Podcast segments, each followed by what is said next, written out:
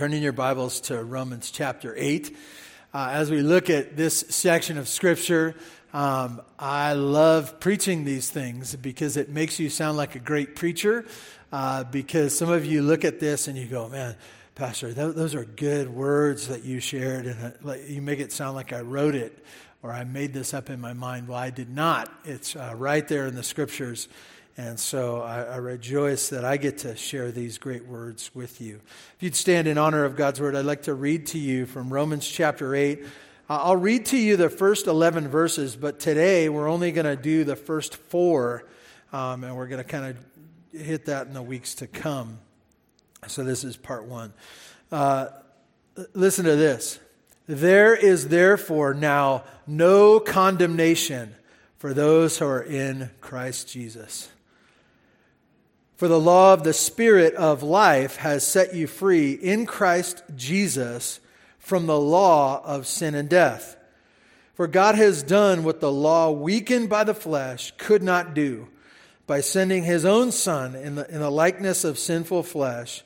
And for sin, he condemned sin in the flesh, in order that uh, the righteous require, requirement of the law might be fulfilled in us who walk according to the flesh, who, who walk not according to the flesh, but according to the Spirit. For those who live according to the flesh set their minds on the things of the flesh, but those who live according uh, to the Spirit set their minds on the things of the Spirit. For to set the mind uh, on the flesh is death, but to set the mind on the Spirit is life and peace. For the mind that is set on the flesh is, is hostile toward God, uh, for it does not submit to God's law. Indeed, it, it cannot. Uh, those who are in the flesh cannot please God. You, however, are not in the flesh, but in the Spirit, if in fact the Spirit of God dwells in you. Anyone who does not uh, have the Spirit of Christ does not belong to him. But if Christ is in you, although the body is dead because of sin, the Spirit is life because of righteousness. If the Spirit of Him uh, who raised Jesus from the dead dwells in you, He who raised Christ Jesus from the dead will also give life to your mortal bodies through His Spirit who dwells in you. God, we ask your blessing on, on this time as we look to your word. We ask that you would help us to think clearly about this life and the life that you've given inside your Son. I pray for those who may not have trusted in you, uh, are clinging to this fleshly life. I, I ask that e- even now that you would work in their heart, your Spirit would draw them to yourself, that they might know uh, the forgiveness that's only found in Jesus. God, we thank you in Jesus' matchless name. Amen. Amen. You may be seated is very important what I'm going to say right now. Did everybody notice the two big fans that we put up this week? This week. W- wait, if th- there's more, if we we'll get more, you know, right? If we have to, you know, global hotting or cooling or warming or whatever it is, well, we'll just keep putting fans in until the Lord returns. Okay, good. Um, I want to talk to you this morning. I want to remind you. So, this morning uh, we're going to tackle chapter 8, just part of chapter 8. And I want to tell you, there is gold. There is gold for you in chapter 8. Uh, I want you to encourage you to come in the weeks to come. Uh, there's so much good stuff in these chapters. I don't know how long it's going to take us, but you're not going to want to miss it. And some of you are nervous because you, you know some of the things that are in chapter 8. Don't be nervous about the Word of God. Love the Word of God and let Him talk, speak to you and correct any crazy ideas that we have uh, as we look to God's Word, okay? But it starts out with a bang, with a bang. I, I know some of you were here last week, and uh, if you were here last week, I just want to just kind of encapsulate. And really, it's not just last week uh, that is the basis for what we're going to talk about this week but it's all of what he's been sharing with us in the book of Romans. And it, has been all about uh, really our sinfulness, our sinfulness, and the idea that we need to be righteous, but we're not righteous. And so he justifies us. He justifies us. He makes us righteous. And then uh, last week we looked at in chapter 7 we, uh, we, we, looked at this very important uh, idea and passage. Uh, and, and the reason it's so important, it, I, I think that it's important because Paul is speaking in the present tense that he is talking about his own life, his own struggle with sin. And if the Apostle Paul can struggle with sin and struggle with doing the things that he doesn't want to do and, and the things that he wants to do, he doesn't do, and he struggles with that, but he struggles with going back to dealing in the flesh, but instead uh, want, wanting to do what is right in the Spirit and God's work in him, in his mind. But he concludes in. Uh, chapter 7, uh, verse 24, he says this Wretched man that I am, who will deliver me from this body of death? And then he says, Thanks be to God through Jesus Christ our Lord. Uh, that God's plan, what, how can one be saved from the person they are, the fleshly person? How can you be saved from your sins, but also have victory in this life as a believer. How can that happen? There's only one way through the plan of God, the plan of God worked out in His Son, Jesus. Um, it's always a blessing. We sang some very simple, important songs today. I don't know if you got that. Give me Jesus, right? You know, you, you think about it, and uh, I think about the, the many ways that we seek to get through life, and you just say, Oh, I, I need food. I need food. You know, I, I'm depressed. I need food. I'm st- I had a hard day. I need wine. I, I need to go shopping, or I need to go on Amazon and go clicking, right? clicking, and it'll just magically show up. Let's hear it for the FedEx and the UPS guys, right? Um, Give me Jesus. Give me Jesus.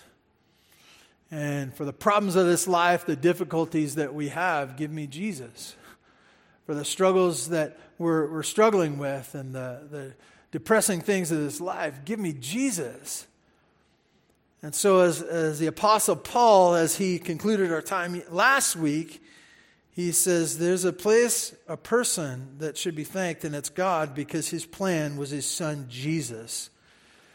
And so, as we struggle in this life, he says, So then, uh, I myself serve the law of God with my mind, but with the flesh, I serve the law of sin. That I'll always have that until he takes me home.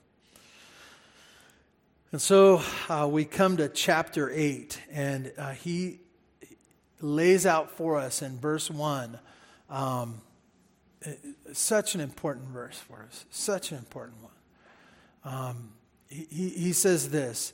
There is therefore now no condemnation for those who are in Christ Jesus. Let's close in a word of prayer.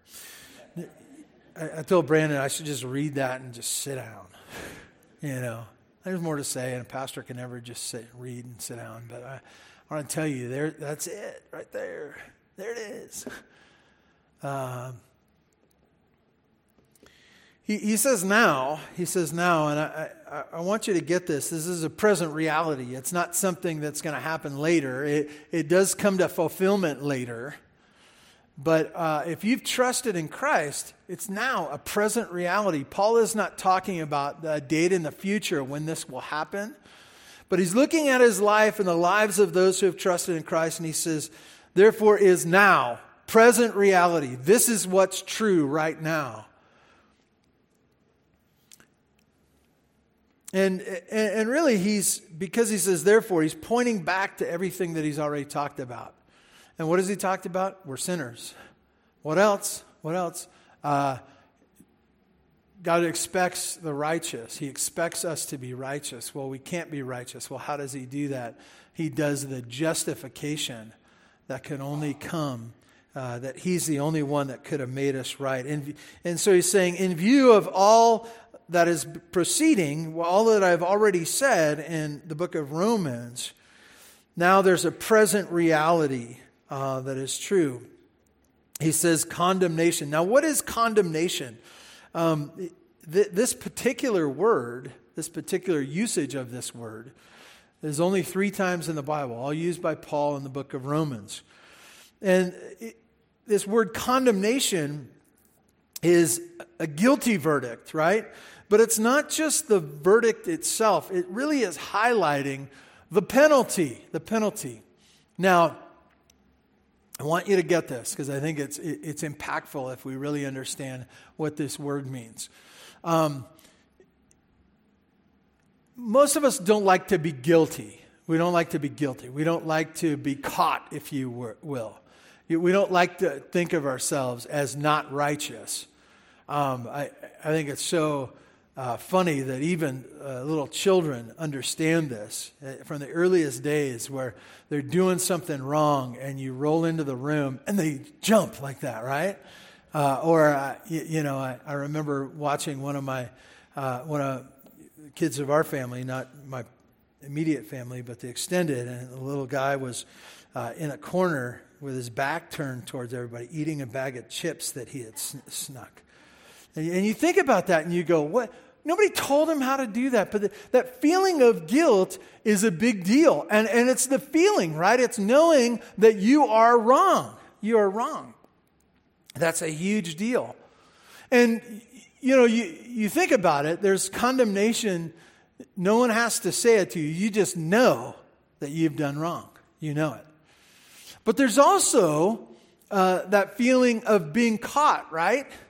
Of the idea of somebody seeing you do something wrong and, and pointing it out and saying, You are guilty. And then reminding you of your guilt.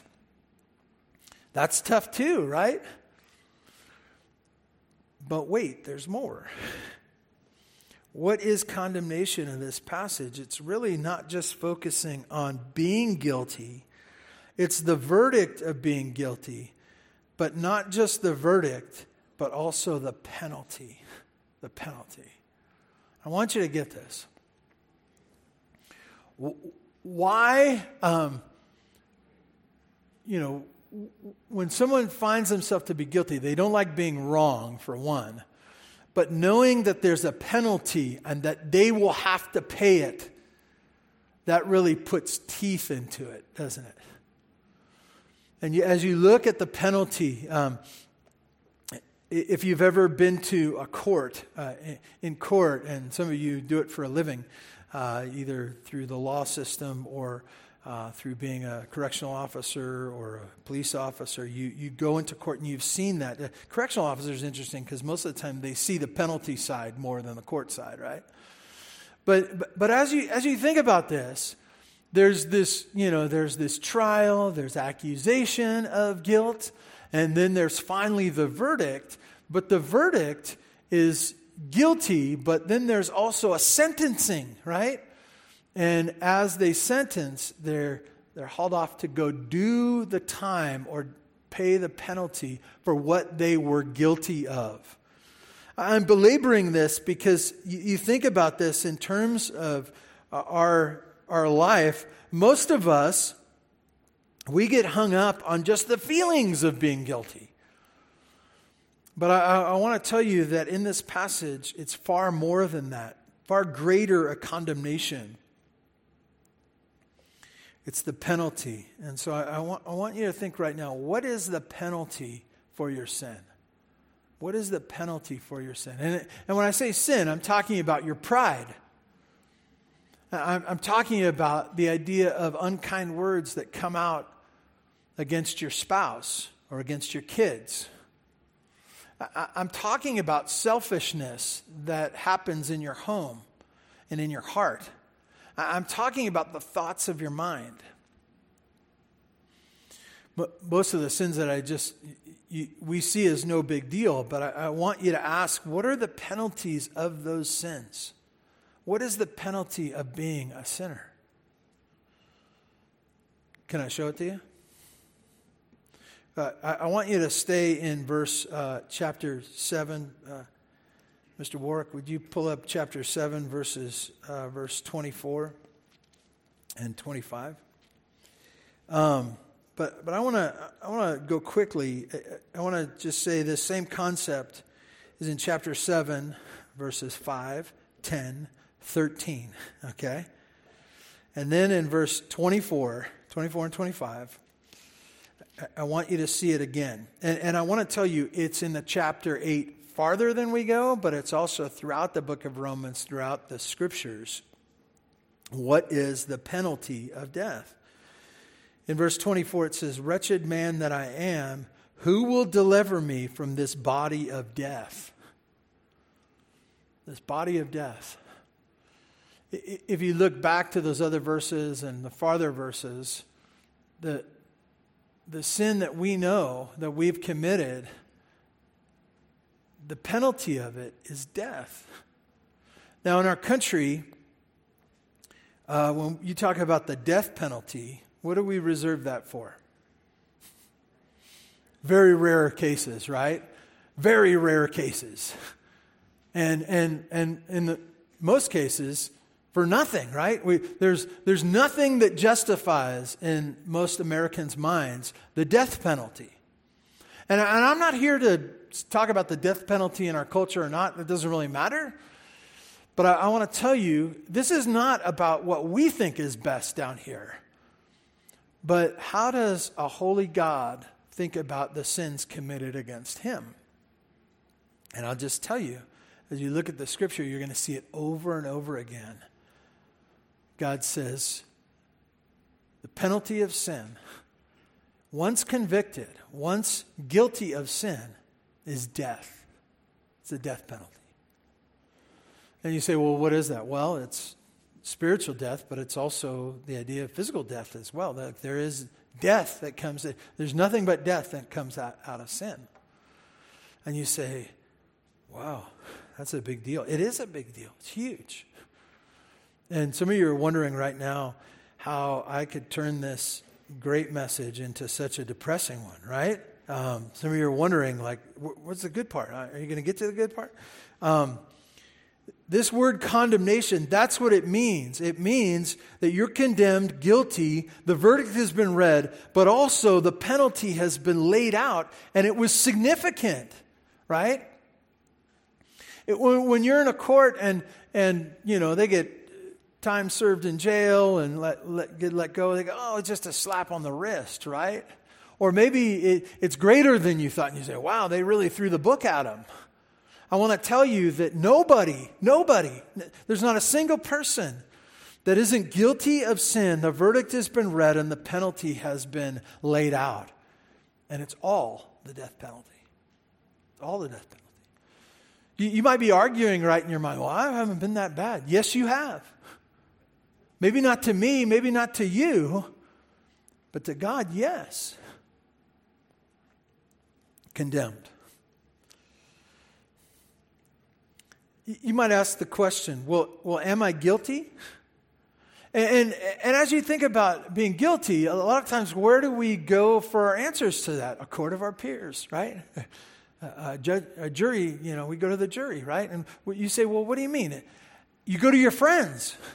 And you say, well, you know, I'm kind of a mess. I'm kind of a hot mess. And some, sometimes we need to stop each other and go, well, you're not a hot mess. You're just a mess, right? okay? You're more of a disaster than a mess, right? You know. And that's the wretched man that I am, right? Disaster. But we go to our friends, and, and what, what do we say amongst our friends? Oh, you're not that bad. Oh, I do that all the time. You do? Oh, great. So you're a mess, and I'm a mess, and we're all good because we're all messes. Or maybe you, you run to your mom or your grandma um, I, I want to tell you, grandmas, uh, uh, speak truth to your grandkids. And you just say it like this I love you. I love you forever. Forever. You're totally a disaster in this, right? You need to stop this. This is wrong in the eyes of God. I love you forever um, to be truthful to them. But, but sometimes we go to our, our parents or our, our grandparents or our siblings or our kids and, and we want reassurance that we are not as guilty as we feel like we are. But I, I want to tell you that it doesn't matter what you think. It doesn't matter what you think if you're guilty or not. You're guilty. And it doesn't matter what your peers or your parents or your grandparents or your kids think of you. It matters what God says of you, he, his righteous judgment of you, his righteous picture of who you are. The only one that matters. And, and I want to say this too. Uh, it doesn't matter what the school district says about you. It doesn't matter what our government says about you. It doesn't matter about wh- where the culture you fit into the culture. It doesn't matter if they accept you and they see you're guilty or good or bad. It doesn't matter. Doesn't matter. The only one, there's a singular one that matters, and it's God. And what does he say? Verse 8, look down at it, or chapter 8, verse 1, look down at it. This is what God wants to tell you this morning. If you're in Christ Jesus, he says this There is therefore now no condemnation for those who are in Christ Jesus. None. None. There's no condemnation. And you say, How can that be? And I want to tell you, that's the, that's the grace of it all, right? How can that be? Paul just said, What? A wretched man that I am. What a disaster I am. Uh, I, the things that I, I don't want to do, I do, and the things that I should do, I don't do, and I think, and I'm a mess, and I, I failed over and over again. Not as an unbeliever, I did that too, but as a believer, I have failed over and over again. It's interesting that Paul uh, had people killed. He killed Christians prior to faith. And it doesn't say that he continued killing Christians after, like, ah, you know, I blew it today, I sinned, I killed a few more, you know. Uh, it doesn't say that. But Paul knew his own heart. He'd heard the thoughts that had gone through his mind. He, he knew the words that he had spoken, the greed and the, the selfishness and pride of his own heart. And so he knew, a wretched man that I am. And what does God say to Paul and to you and to me? There's no condemnation. Now, right now, there's no condemnation. This is not a blanket statement. This is not a blanket statement for everyone. I, I, I want you to hear it like that. I, I, want you to see what the scripture says and, and really sort it through. He says, There is therefore now no condemnation for those who are in Christ Jesus. If you're in Christ, if you have a relationship with Him today, if you trusted in Him, there's been a time where you've uh, acknowledged your sin before Him and that He has saved your soul. It's, there's no condemnation anymore. None. And you say, Well, I've sinned after that time. It's been taken care of. Well, what happens if I, I sin tomorrow? There's no condemnation for those who are in Christ Jesus. I, I, you may struggle with this concept. Some of you may even struggle with it being so free, right? You say, ah, that doesn't seem to match up. It should be that God saves you, God saves you, and then you're perfect after that. And then you, you, you're, you're good until you sin after that. And that's not what this passage teaches. It may seem logical in your own mind, but it's not. It's not. Why? Because you didn't earn your salvation in the rearview mirror, right? You didn't deserve it. You couldn't earn it in the.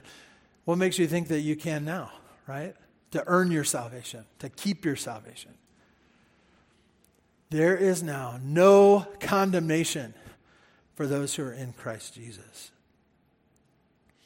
In Christ, it's not the blanket statement for everyone, but those who have depended on the work of Christ and are in Christ and are no longer in the flesh. No longer in the flesh. And I say no longer in the flesh they're saved, right? It's not that you can't, um, even as he talked about in the previous passage, and he's going to talk about again in this passage, that we still can walk in the flesh, though we are now saved. We are people that have been saved for, from our flesh. We'll come back to this. We actually, we'll come back to it quite a few times in this chapter. But know this that there is no condemnation. And what, what you should remember is this what are the things that you've done? What are the things that you've done? What are the things that you feel guilty for? What are the failures that you have made before your family and to your family and, and before God? And you know it's wrong. You know it's wrong.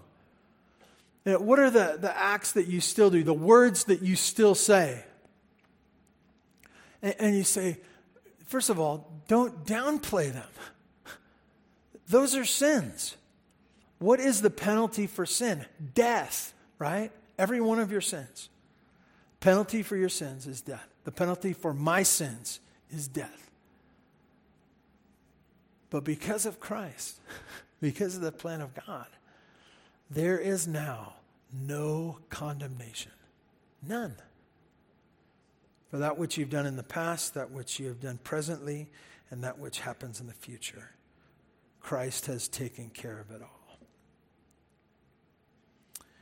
Verse 2, he, he continues to, to kind of work some of these things out. Um, he's going back really to a conversation and the law and the spirit and the flesh of the previous chapters. But he explains why there's been a verdict and it's you're not condemned. Why? How did this happen? Verse 2. As you look at verse 2, it says this um, for, for the law of the Spirit of life has set you free in Christ Jesus from the law of sin and death. I, I know that sounds pretty confusing because he says the, the law, the law of the Spirit of life, and then he says the law of sin and death. Well, um, how, how, does this work itself out? First of all, the law of the Spirit, uh, the law of the Spirit, uh, is, as you look at this and as you see in this passage, when he speaks of the Spirit, he's not talking about the human spirit. He's talking about the Holy Spirit, the Spirit of God, working out. And what does the Spirit of God do? This idea of law, uh, law is like a principle or a work of. And uh, he says this he says, the law of the Spirit of life, meaning the work of the Spirit is life. And what has he done? Set you free, set you free uh, from what? The law of sin and death. What is the work of sin in your life? What is the work of sin in my life? It's not good stuff, right?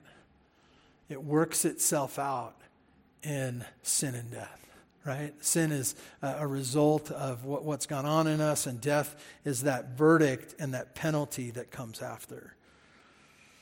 And so, how does he do this? He sets us free, sets us free. And you can picture if it's helpful to you, and I think this is accurate, it's, it's the idea that you're, you're, eh, you, you've been arrested and you're going to trial. And it doesn't matter what kind of lawyer you have because you're guilty, right? And the, the idea that everybody knows you're guilty, like the jury knows you're guilty, the judge knows you're guilty, and everybody knows that you're guilty. You know you're guilty. And, and the facts all point to your guilt. And so what happens? Well, uh, by some amazing uh, grace that, that has happened on the part of the judge, a plan that is outside of really the law itself, like there's a there's something different happening. Somebody else has taken care of the sins that you've committed. Somehow, the verdict is no condemnation, none, and, and that you are released to go. And, and, you can picture walking as a free man or a free woman, uh, flinging open the doors of the courthouse and going, I'm free to go. I'm free to go. And, and it's no longer looking over your shoulder and going, well, what if they catch me again? It's been taken care of. It's done. It's over with. There's no condemnation, though you were a guilty man or woman. The law of the Spirit, uh, the Holy Spirit, does this work in us that couldn't have been done, and we're set free. We're set free from the law of sin and death. Do you see it there again? Uh, the sin, the sin, what's the penalty? Death. It says it repetitiously over and over again. Sin and death are connected. Sin is not uh, a no big deal. It's a not, not a nothing burger. It's everything. It's death. And yet, even though it's extreme and severe and uh, the, the finality of our sin is death, we somehow have freedom and life because of Jesus. How do we do this? Verse 3 um, now comes to the how. He works it out a little bit more. Uh, we're not just free. He says, For God, uh, sorry, look at, look at verse 3. I want, to, I want to read it to you. For God has done what the law, weakened by the flesh, could not do by sending his own Son in the likeness of sinful flesh. And, uh, and for sin, he condemned sin in the flesh. This is a little bit complicated, but I want, want you to hang in there with me. First of all, he says that the law could not do. When he speaks of the law, he's probably talking about the Ten Commandments, the Mosaic law. But I, I want to expand it out. Any kind of law, any kind of law, whether it be as simple as uh, love God, love your neighbor. Even so simple as that, um, the law could not do in you what only God could do in His Son. You could say it could be more complex and man made, like, like our law codes that we have, that, you know, or maybe some other country, or maybe some great commune has these rules to live by. And, and, and they can make up rules, and I want to tell you, none of those rules, none of them. And, and it says here in verse 3 God did what the law, weakened by the flesh, could not do. And the law could not do. I, w- I want you to hear that. Uh, our own goodness, our fulfilling the rules, could never do, could never fix what had been broken, could never gain what, what the Lord had for us. It, it could never be right. Why? It says right in the middle there weakened by the flesh. Now, Paul's gone over this over and over and over again. Is the law of God good or bad? It's good. It's good. But as you read the effects of it, it sounds like it's bad, right? Because it made us more sinful and somehow it's shown us our sin over and over again. And this is another passage right here. He says, Was the law too weak? No. Weakened by the flesh. Whose flesh? Our flesh, right? Because uh, if you take the law, or any bunch of laws, but even God's law, and you take a fleshly person, can they accomplish what needs to be accomplished? The answer is no. No. It's not that they're as totally as sinful as they could be, but as they look, um, if you can think about it this way, um, it says, Thou shalt not murder. And you say, Okay, good. You say, Well, I haven't murdered every day, right? I just did one little murder, right? And what does one little murder make you? A murderer, right? A sinner, right? A lawbreaker. And this is the picture here. And so as we look at this, we says, For God has done something special, something magnificent, what the law, weakened by man's sinful flesh, could not do. So, so the law was unable to do what we needed to have done. God did what we needed to have done. How did he do it? Uh, if you look in the middle of verse 3 right there, by sending his own son. Sending his own son. What does that sound like to you? What other verse does that sound like to you? John 3:16, right? God sent his son. And this is how God is working out his plan, fixing what sin has caused in the individual, but also in all of creation. He sent his own son, his own son. And there's this highlighting, he just didn't send his son, he sent his own son in the likeness of sinful flesh. This is so hard for us to get. And, and, and he's writing this important fine line of who Jesus is and was. Jesus um, he came in the flesh, meaning that he had a real body. He had a real body that bled and, and, and had all the things that bodies do, right? He ate food, uh, he bled, he, he, you know, he felt pain. There was all these things that his human body did, but he was not fleshly, right? If you look at this, these sections here, he goes over and over again. And he says of us, you and me, he says we're fleshly. What does that mean? Weakness. Weakness. Jesus had a fleshly body, but he was not weak like us in the sense that uh, he was God, came in the flesh. And so there's this, there's this idea of him being in the flesh, but sinless, fully God, fully man.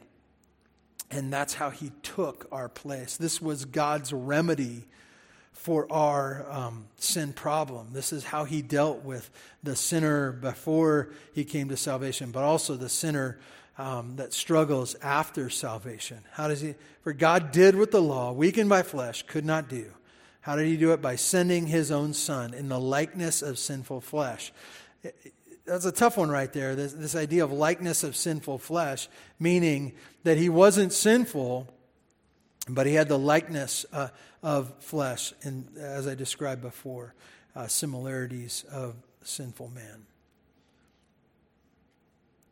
I want to point this out too, and, and this is a tough part of this passage as well. Likeness of flesh, sinless, for sin, for sin. He sent it to do in, uh, to fight against sin where you and I couldn't do it. And he didn't go, he didn't come, I, I want you to get this too.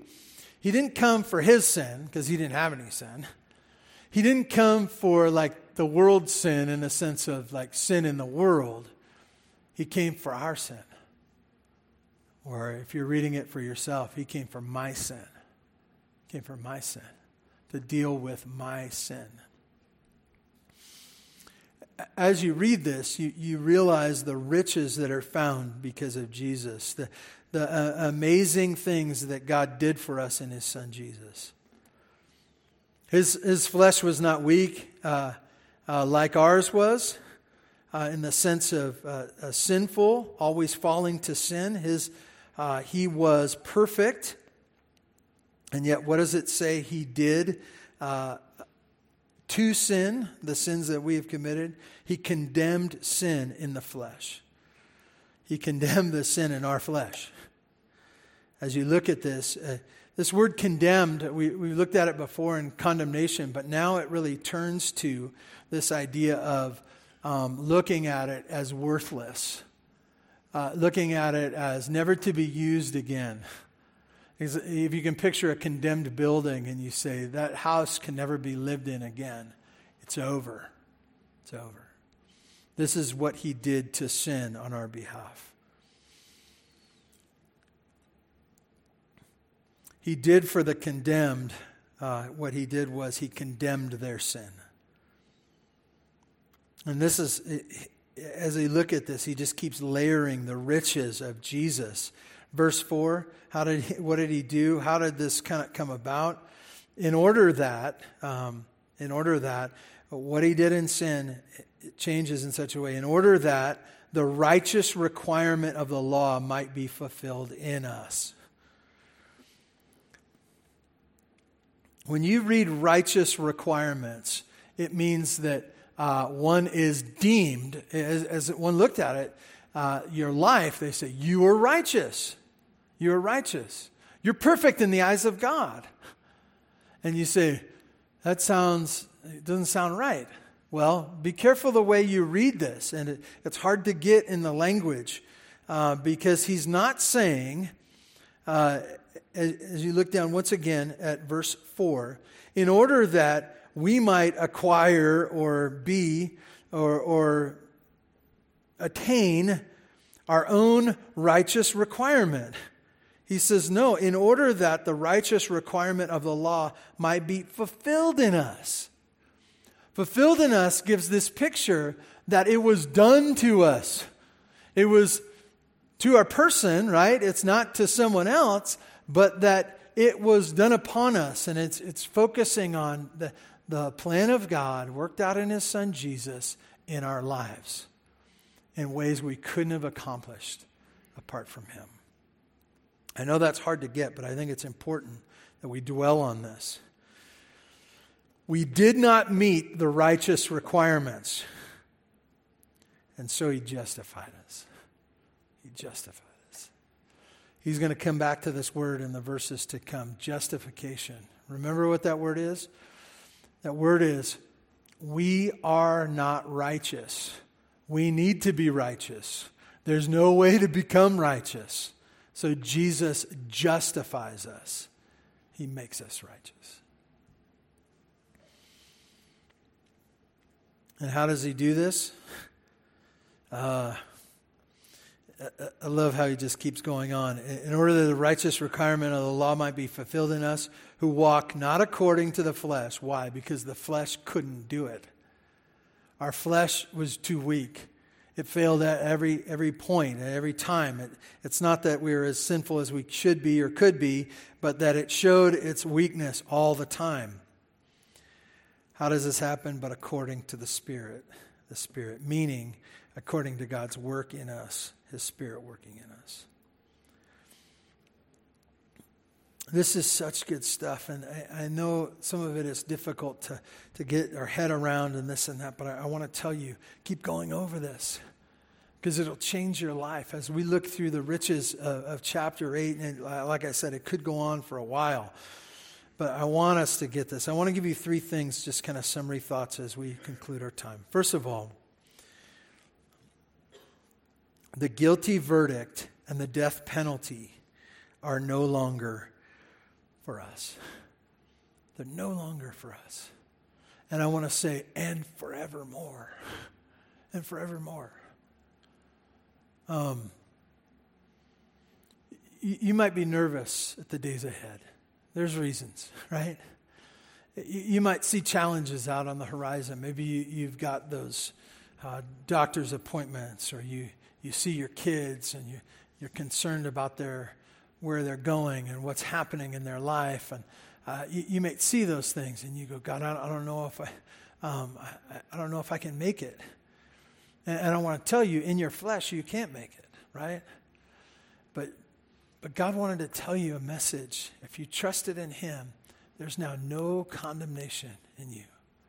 You're free from that guilt, both now and forevermore. Forevermore. Secondly, the unrighteous are righteous because of Jesus. The unrighteous are righteous because of Jesus. I want to tell you that that will bring um, a sense of royalty, but a sense of humility in you if you think about that. The unrighteous are righteous because of Jesus. You can wake up every morning going, There's no condemnation. I'm, I'm righteous because of Jesus. And, and in your failings and in your, your constant fumblings and failings and sins that you've committed, um, you no longer should go back to that identity of saying, oh, I'm just a sinner just like everybody else. No, you're not. You've been made righteous by the work of Jesus. And lastly, I want to share with you, I want to tease uh, a point that is to come. Chapter 8 starts off with what? No condemnation. No condemnation. Skip down to the end of chapter 8.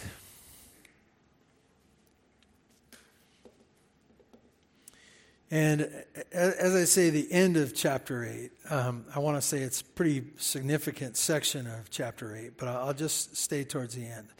And I want to read to you from verse uh, 37 through the end. Sorry, I didn't do this, but you guys have got Bibles, right?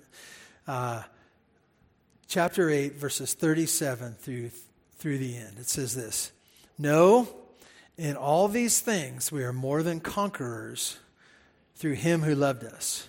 For I am sure uh, that neither death nor life, nor angels nor rulers, nor things present, nor things to come, nor powers, nor height nor depth, nor anything else in all creation will be able to separate us from the love of God in Christ Jesus our Lord.